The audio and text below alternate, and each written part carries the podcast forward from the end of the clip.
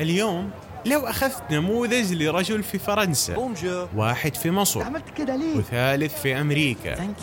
أبغى أدرس ماهية التفكير عند كل واحد. بطبيعة الحال راح ألقى اختلاف بين الثلاثة. كل واحد له اختلاف عن الثاني. وهذا الاختلاف كون عند كل واحد مجتمع وجزء من هذا المجتمع. كون تكوين فكري معين لمساق هذا المجتمع فأدى لوجود مجتمع عربي مجتمع أوروبي مجتمع أمريكي.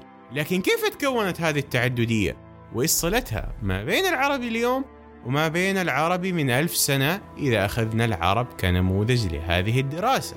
بعد كذا لو نظرنا للمذاهب الفكرية أو مذاهب الدين سواء كانت عقدية أو فقهية راح ألقى في الفقه مالكي وحنفي في العقيدة أشعري وماتردي وراح ألقى سني وشيعي. لكن أبغى أسأل إيش اللي كون هذا النسيج المتعدد؟ رغم إنه الكتاب واحد والنبي صلى الله عليه وسلم واحد. وجود كل هذه الاختلافات إيش مادة حضورها في التاريخ؟ وهل لا زالت تحمل في تبعتها ارتباط بالحاضر اليوم؟ هذه مجموعة من الأسئلة راح أتطرق إليها بحيث أحاول معاكم أني أفكك العقلية العربية وأفهم كيف تكونت. هذا المبحث راح نحاول أنه نسد من خلاله ثغرة أراها ما قد أغلقت بعد وفي رأيي أنه أول واحد بدأ فيها في العصر الحديث هو المصري أحمد أمين في ثلاثيته عن الإسلام فجر وضحى وظهور الإسلام واللي تكون بالنسبة لي عبارة عن مرجع أستند إليه في هذا البحث بحيث أني أحاول من خلال قراءتي أني أقارب ما بين ما كتبوا وبين ما لمس فيه من أثر. وعشان أكون صادق في هذا البحث أنا راح أنقل منه نصوص بدون ما أشير إليه في كل مرة.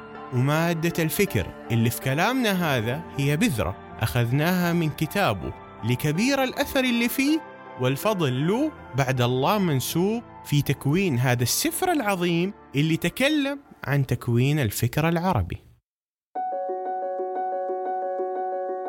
بودكاست مبتدأ حيث أسأل كيف ابتدأ كل شيء. من أصل التكوين إلى التاريخ إلى اللغة. كيف تكلم الإنسان الأول في مبدأ أمره؟ كيف تكون فكر العرب؟ من اللحظة اللي بدأ التأريخ لهم. كيف تكونت آلاف الأشياء؟ بل كيف بدأت؟ وكأننا في مبتدأ نحاول أنه نعالج مادة البداية بحيث أعرف كيف كانت البذرة الأولى في الفكر وفي التاريخ. علنا بهذا نعرف الأساس. الذي به بدأ ما نحن عليه. أهلا بكم مستمعينا في حلقتنا الأولى من بودكاست مبتدأ حيث أصل الأشياء ومادتها الأولى ومن أين هي بدأت؟ وهذا سيكون مدار كلامنا معكم أنا محمد عبد الجبار.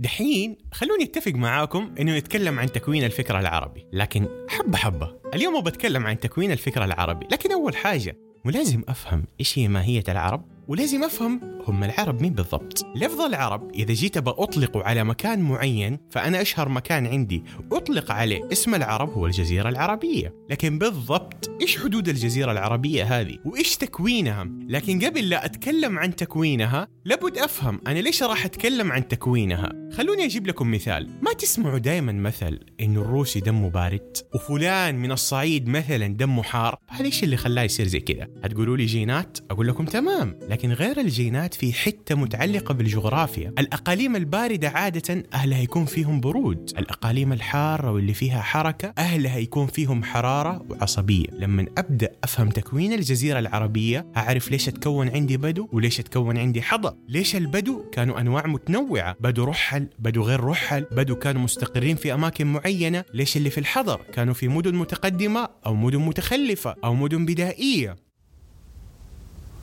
صحاري الجزيرة العربية كانت ثلاث صحاري صحراء السماوة وصحراء الجنوب وصحراء الحرات كل واحدة كانت بتتكون من نسيج عمراني طبيعي خاص فيها. صحراء السماوة كان فيها بدو. هؤلاء البدو كان صعب إنهم ينتقلوا فيها من مكان لمكان بشكل كبير بسبب إنه أقدامهم كانت تسحبها الرمال. صحراء الجنوب كان نوعية البدو اللي يسكنها بينتقلوا إلى المواقع اللي ينزل فيها المطر بكل ما لديهم. هذا التنقل يعني أبغاكم تتخيلوا معايا. هذا التنقل إيش فائدته؟ أجيكم بعد كذا أقول لكم. امرؤ القيس يقول إيش؟ قفا نبكي من ذكرى حبيب ومنزلي. بسقط اللوى بين الدخول فحوملي أجيك هنا أقول لك قفا نبكي من ذكرى حبيب ومنزلي طب الحبيب ليش صار له ذكرى؟ لأنه صار له أطلال. والأطلال هي الآثار القديمة اللي تركها هذا الحبيب في انتقاله من مكان إلى مكان. فألقى الناس اللي ساكنين في هذه الصحراء كانوا ينتقلوا من مكان إلى مكان ويتركوا المكان الاصلي اللي كانوا فيه. فأتكون عندي في المعلقات مادة أساسية في بدايتها هي البكاء على الأطلال. تخيلوا يعني هذا كله من التشكيل الجغرافي الخاص بالتنقل. أجي بعد كذا للحرات. الحرات هذه كانت من المدينة المنورة إلى الشمال في حران تخيلوا يعني. وكان جزء الأعم من الجزيرة العربية موجود زي ما قلنا في صحراء. الجزء الغربي إيش كان بالضبط؟ كان عبارة عن مجموعة من الجبال. تفصل الجزء الشرقي اللي اسمه نجد لأنه مرتفع كلمة نجد ترى يعني مرتفع. والجزء الغربي البحري عن طريق جبال تحجز اليمين عن اليسار اسمها جبال الحجاز. هذه الجبال كونت عندي شريط ساحلي في مكة والطائف ومجموعة من المدن تربط خط تجاري إلى شمال الجزيرة العربية في الشام وجنوبها في اليمن. هسمعوا بعدين لإلاف قريش إلافهم رحلة الشتاء والصيف. ليش صارت رحلة الشتاء والصيف؟ لأنه هم على خط تجاري يربط بين الشمال والجنوب. الآن ذكرنا هذه الجزيرة من الناحية المكانية. طيب هذا المكان الكبير الشاسع مين يسكنه من الناس؟ يسكن الجزيرة بدو وحضر تبعا لهذه الموقع الجغرافية. هذول البدو كانوا أهل ترحال وبحث عن مواقع المطر. فين ما تيجي المطر وينبت النبات ياخذوا خرافهم ويروحوا يرعوا. أما أهل المدن والحضارات كانوا مثل مكة والمدينة والطائف. كانوا إما مربوطين بالتجارة أو بالزراعة وكذلك مدن اليمن. هذه الناس كانت منقسمة إلى قبائل. عرب الشمال اسمهم عدنان وعرب الجنوب اسمهم قحطان. أنا ليش بعرف عدنان وليش بعرف قحطان؟ أعرف بعد شوية. أهل الجنوب على سبيل المثال كانت تغلب عليهم عيشة المدن والقرار لكن أهل الشمال كان معظمهم أهل ترحال.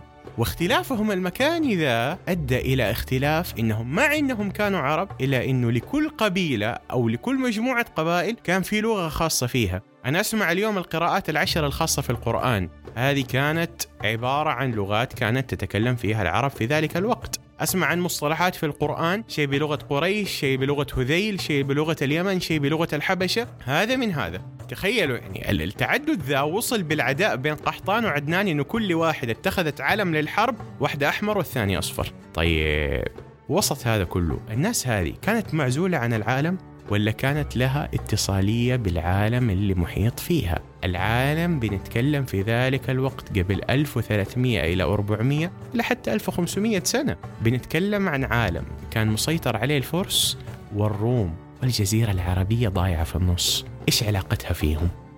طيب الربط الأول كان الربط المصالحي ربط التجارة من خلال طرق تتحرك فيها القوافل. ذكرنا المنطقة الغربية اللي تتحرك فيها القوافل. مكة الطائف المدينة. نتج عنها قبائل تعيش على هذا النوع من التجارة وعلى حماية هذه القوافل. تخيلوا أنه وصل بيهم الحال أنه والله إذا أنا اليوم اتفقت معك على حماية هذه القافلة وما استطعت حمايتها راح أعيد لك المال اللي أنا أخذته منك في هذا المقابل. النقطة الثانية اللي كان لها اتصالية مع الروم والفرس هي المدن اللي على الحدود. مدن زي إمارة الحيرة. كان هذا النوع في ارتقاء فوق ما تتخيلوا. كان لها ولاة وهؤلاء الولاة يدينون بالولاء لكسرى. وهؤلاء مثلا ومخالطتهم للفرس جعلت من مدنهم فيها استقرار عالي وتمدن عالي بل حتى كان فيها قصور. زي قصر مثلا اسمه كان الخورنق. أجي للاتصالية الثالثة بالعالم الآخر. هي الاتصالية مع اليهود والنصارى. اليهود كانوا متوزعين في الجزيرة العربية في كذا مكان من ضمنها تيماء وخيبر والمدينة اللي كانت يثرب في ذلك الوقت. والنصرانية كانت متمركزة في نجران وبعض الكنائس هنا وهناك. هؤلاء اليهود والنصارى أدخلوا على سبيل المثال على العرب ألفاظ بعض اللغويين يرون أنها ما هي من أصل عربي مثل جهنم والشيطان وإبليس. طيب وسط كل هذا طبيعة العقل العربي. كيف تكونت؟ إيش كانت طبيعتها؟ هأعطيكم كلام لشخصين.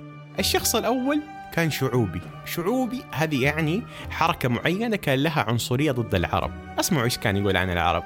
هذا نص مقتبس من أحمد أمين. يقول لم تزل الأمم كلها في الأعاجم في كل شق من الأرض.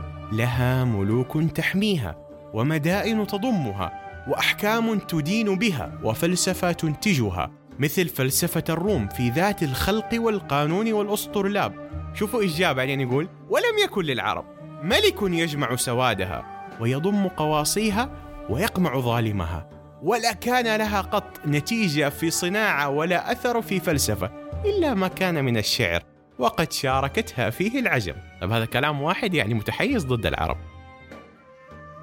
نيجي المقابل الجاحظ الجاحظ إيش كان يقول؟ الجاحظ يقول إنه الهند لها معان مدونة وكتب مجلدة. لا تضاف إلى رجل معروف ولا إلى عالم موصوف وإنما كتب متوارثة. ولليونان فلسفة ومنطق.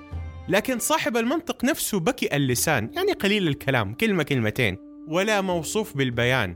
أما الفرس فيهم خطباء إلا أنه كل كلام وكل معنى لهم فيأتي عن طول فكرة وعن اجتهاد وخلوة. أما العرب فكلامهم عن بديهة وارتجال كأنه إلهام وليست هناك معاناة ولا مكابدة. طيب العرب هم كلام الجاحظ ولا كلام أخونا الشعوبي الأول؟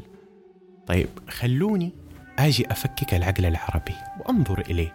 راح ألقى في كفة هذا النظر إنه العقل العربي قائم على سطحية من الأشياء، بمعنى إنه ما ينظر إلى الأمور بالعمق والماورائيات اللي كان على سبيل المثال موجود عند اليونان لكنه ينظر للأمور بشكل سطحي.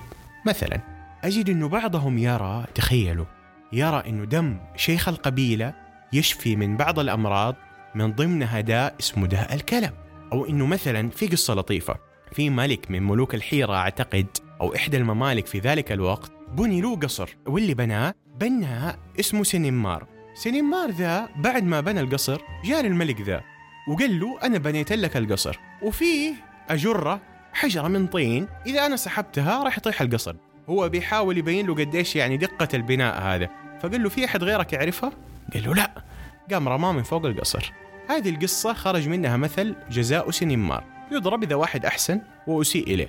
طيب منطقيا هل ممكن بناء مبنى كامل على حجرة واحدة وهذه الحجرة إذا سحبت يقع؟ تخيل أنه هذا المثل كان منتشر عند العرب ومثالها كثير زرقاء اليمامة ورؤيتها الأشياء عن مسيرة ثلاث أيام وغيرها وغيرها وغيرها. كيف تتأتى من الناحية العقلية؟ العرب كانوا مصدقين لسطحية هذه الأمور. أجد في مقابل هذا عمق في الشعر. أجد مثلا زهير إيش يقول؟ زهير بن أبي سلمى يقول لسان الفتى نصف ونصف فؤاده فلم تبق إلا صورة اللحم والدم. أو طرف مثلا يقول ستبدي لك الأيام ما كنت جاهلا ويأتيك بالأخبار من لم تزودي أو لبيد يقول ألا كل شيء ما خلا الله باطل وكل نعيم لا محالة زائل. تجيني إيش تقول؟ تقول إنه هذول شعراء من علية الأقوام. ممكن مبرر عندهم إنه يكونوا أهل حكمة في سياق الحياة اللي هم عليها. لكن في الأمر نفسه تجد بعض الحكمة عند صعاليك العرب أو ناس اشتهرت بالمجون. تجد عندهم بعض هذه الحكمة مثل طرف ابن العبد. لكن على العموم على العموم ما تجد عمق الفلسفة العالي اللي على سبيل المثال كان عند اليونان. وإنما خطرات فلسفية تلمحها هنا وهناك.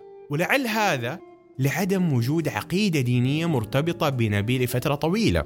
أنا لما أجي لموضوع الأنبياء أجد أن الأنبياء اللي بعثوا في العرب قليلين. صالح هود وشعيب وبعض الأنبياء اللي مختلف فيهم. هؤلاء اللي بعثوا في العرب. وإذا تجاوزت النبوة فراح ألقى أنه ظاهرة عدم ظهور رجال مثل أرسطو وأفلاطون وسقراط تحتاج لها إلى دراسة ينظر فيها بحيث أنه يعلم ما وراء غياب العمق الفلسفي من عدمه. ولعل هذا الأمر أستطيع أني أعزيه للطبيعة وعدم احتكاكهم بغيرهم من الأمم إلا بشكل طفيف. ألقى مثلا في اليونان الحالة العامة في اليونان اللي كونت الميثودولوجيا اليونانية جبالها طبيعتها الأمور ذي كلها حفزت الناس اللي فيها على فيض التفكير ضيق التفكير ضيق الطبيعة بالجبال بالأمور ذي كلها كأنها تحصر الإنسان للتركيز على التفكير. وبساطة الأراضي وانفتاحها في الجزيرة العربية كأنها تحث الإنسان على السكينة والهدوء وعدم عمق التفكير بشكل أو بآخر. عموما الشيء ذا يحتاج له إلى دراسة أنثروبولوجية تحقق الغاية من معنى وجود الفلسفة في اليونان وعدمها عند العرب إلا في شذرات وخواطر خفيفة. لكن تتخيل مثلا أنه الإبل عند العرب وكم الأسماء المتصلة بها تعطيني دلالة. لما ألقى ألفاظ لحملها وولادتها وأعمارها حلبها ورضاعها وفطامها وسمنها وهزالها كل ذا بيعطيني دلالة أنه إيش؟ تركيزهم على ما هو أمامهم لا على الغيبيات والماورائيات وحتى إذا أثاروا الماورائيات هذه يجيك شاعر ويقول في شذوذ من شذوذهم حياة ثم موت ثم بعث. حديث خرافة يا أم عمرو. ولا الثاني اللي يقول رأيت المنايا خط عشواء من تصب تمته ومن تخطئ يعمر فيهرمي. هذا حتى لو أردنا انه نسرد الشعر وجدنا أنه بعضه يعود إلى تكوين عقلي كبير مثل زهير وبعضه يعود إلى تكوين عاطفي كبير مثل امرأة القيس وهذا الغالب. هذا النوع من الأشعار وإن كان فيه ريح فلسفة فما هي كما ذكرنا إلا خطرة من خطرات الفلسفة. لا تحمل ذاك العمق اللي مثلا في الجمهورية عند أفلاطون. أجد في المقابل لهذه السطحية اللي ذكرناها يعني تخيلوا معايا في عمق في الشعر. أجيكم مثلا لزهير. زهير إيش يقول؟ زهير يقول لسان الفتى نصف ونصف فؤاده فلم يبق إلا صورة اللحم والدم. وطرفة يقول ستبدي لك الأيام ما كنت جاهلا ويأتيك بالأخبار من لم تزودي وثالث يقول ألا كل شيء ما خلا الله باطل وكل نعيم لا محالة زائل. عاجي لما نطل لهذه الأشعار. إيش يقول؟ ببساطة كذا راح أقول إنه هذول من علية الأقوام وشعراء و إلى آخره وأبرر لهم الحكمة. لكن في نفس الوقت أجد شعراء ثانيين أو شعراء منهم ذول اللي ذكرتهم هم من الصعاليك أو اشتهر على الأقل بمجونه. زي طرف ابن العبد أو كانت حياته أقل من أنه يصل لمرحلة الحكمة اللي عند زهير. رجل مات في الثالثة والعشرين أو الرابعة والعشرين. واحد زي ذا يقول ذي الحكمة. معناته كان في مجتمع معين هذا المجتمع وصل من حالة عقلانية معينة فيها عمق. لكن يعني هل العمق ذا أقدر أقول إنه عمق فلسفي عالي زي اللي كان عند اليونان ولا شوية خطرات كذا ألمحها هنا وهناك؟ لا أنا بالنسبة لي ما أرى إلا إنها مجموعة من الخطرات لعدم وجود عقيدة دينية مرتبطة بنبي لفترة طويلة. لما عد الأنبياء اللي بعثوا في العرب فما أجد غير هود وصالح وشعيب ونبي أو نبيين زيادة اختلف عليهم.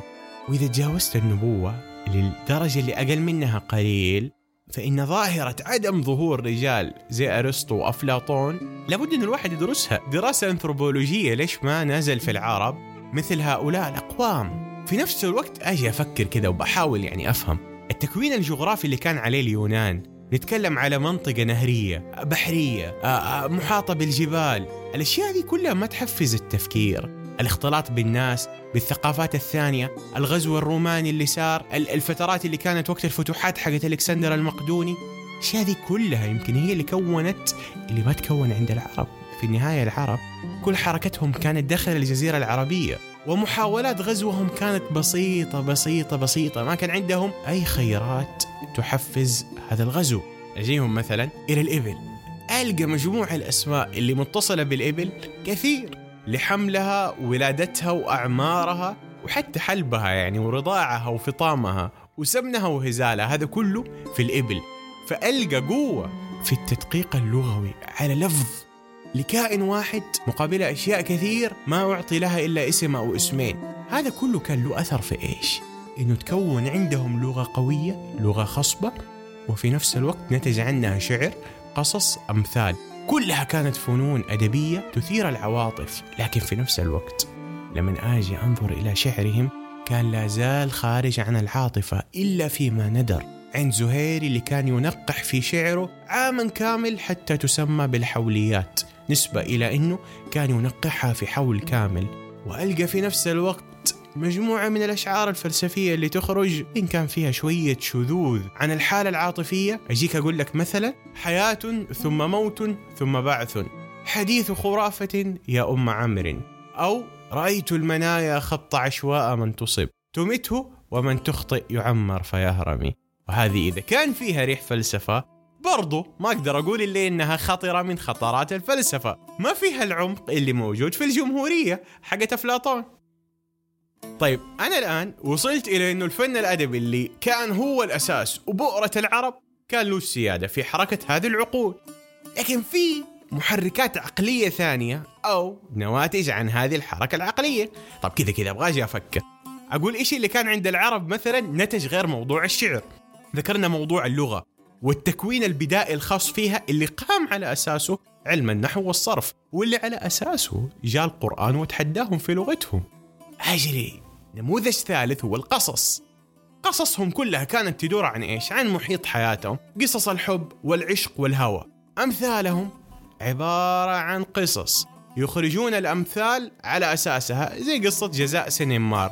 بعضها قائم على أفكار يصعب تصديقها زي موضوع زرقاء اليمامة أو سنمار وبعضها قابل للتصديق. طيب وقف وقف وقف. أنا كل ذا أقدر أسميه فترة رقم واحد.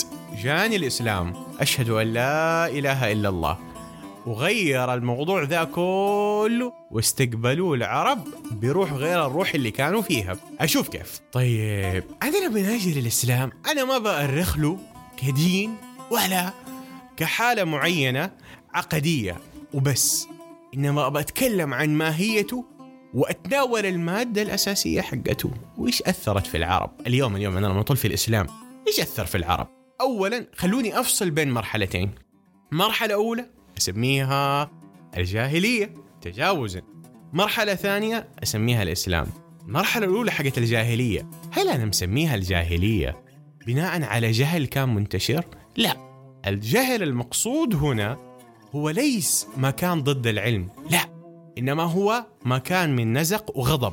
وهذا يؤكد بيت شعر لواحد من شعرائهم اسمه عمرو بن كلثوم. عمرو إيش يقول؟ يقول ألا لا يجهلن أحد علينا. فنجهل فوق جهل الجاهلين. والجهل المقصود هنا إنه لا يغضب أحد علينا فنغضب فوق غضب الغاضبين. ولا مو مبرر إنه واحد يقول ألا يعني لا يعلم أحد علينا فلا نعلم أكثر من لا علمهم. لا مرة ما تيجي. المهم أنا دحين فرضنا إنه جينا للإسلام هذا. أبغى أفهم تكوين الإسلام. أبغى أسوي تفكيك لكلمة الإسلام. هو عبارة عن مجموعة من العقائد والأعمال. العقيدة هذه فكرة بيبنى عليها الشيء اللي موصول بين العبد والرب. كده زي العقدة مربوطة بين العبد والرب. تمام؟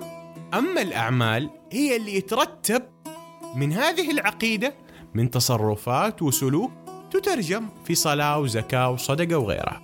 جاني الإسلام. بدأت الناس تدخل فيه. وبدأ في الوقت نفسه من الناحية السياسية تدخل حركة الفتوحات زائد اللي كان من عقيدة وعبادات. هذا مع ذا كون حالة فكرية معينة. أنتوا لاحظوا قبل شوية إيش كنت قاعد أقول؟ قاعد أقول ناس منعزلة في الجزيرة العربية واتصالها باللي حولها كان محدود. فجأة صارت حركة فتوحات. فجأة صارت حركة خلطة ما بين الناس اللي جوا والناس اللي برا.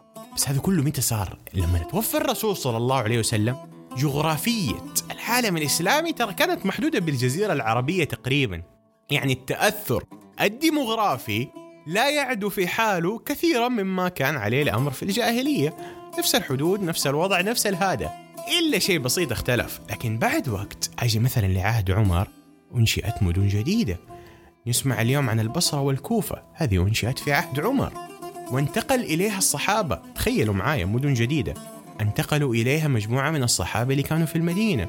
أولادهم زوجاتهم توابعهم مواليهم و و و و. بدأت تتكون مجتمعات جديدة. وتخيلوا معايا فتحت فارس وإزاء من الروم في الشام. في حالة معينة من الحرب كانت موجودة. بدأت الناس تستقر في منطقة الشام وبدأت الناس تدخل في مرحلة استقرار. هذه المرحلة الناس تدخلت في بعضها عن طريق التجارة عن طريق الزواج. تخيل مثلا مثلا أجي للشام ألقى فيها أرمن وروم وقبائل عربية وبقايا من اليونان. هذا بس الشام. كيف مصر والعراق وفارس؟ تخيلوا الناس هذه بدأت تدخل في البيوت العربية عن طريق الزواج عن طريق الخدمة وعن طريق التجارة وغيرها. أجي مثلا أجي مثلا ألقى الأم فارسية والأب قرشي من بني هاشم. مثل مين؟ كان في صحابي اسمه عبد الله بن عمر كلنا نعرفه. هذا أنجب فقيه اسمه سالم. وله أبيات شعرية يوصف فيها قديش حب الولد وسالم هذا. سالم ذا كان من أم فارسية ومن أب قرشي زين العابدين اللي دائما نسمع عنه. أمه فارسية وأبو قرشي القاسم بن محمد بن أبي بكر. قرشي الأب وفارسية الأم. وهذول كلهم الثلاثة سادة في الفقه والناس تبع لهم في الفقه. تخيل إنه الناس تدين لفقهاء من أنساب مختلطة فتخيل هذا التمازج اللي بدأ يظهر في الجيل الأول أو الثاني بعد الإسلام بعد أن كان القرشي لا يتزوج إلا قرشية أو ممن تكافئه أصبح الآن الأمر على غير ذلك واختلف الوضع تماما وبدأ التداخل يكثر ويكثر وكان ناتج عن هذا التداخل تداخل الديانة مع الديانة والثقافة مع الثقافة والفكر مع الفكر. والفرس والأشياء اللي كانوا متحملة معاهم من تاريخ و إلى آخره. والأتراك والروم. و و كل ذا كون عندي حالات تكوينية جديدة أثرت على الناس اللي كانوا معزولين. وهذا كله اللي راح نتوصل ونكمل وصلته في الحلقة القادمة بإذن الله. انتظروني أنا محمد عبد الجبار في بودكاست مبتدأ وخلوكم على السمع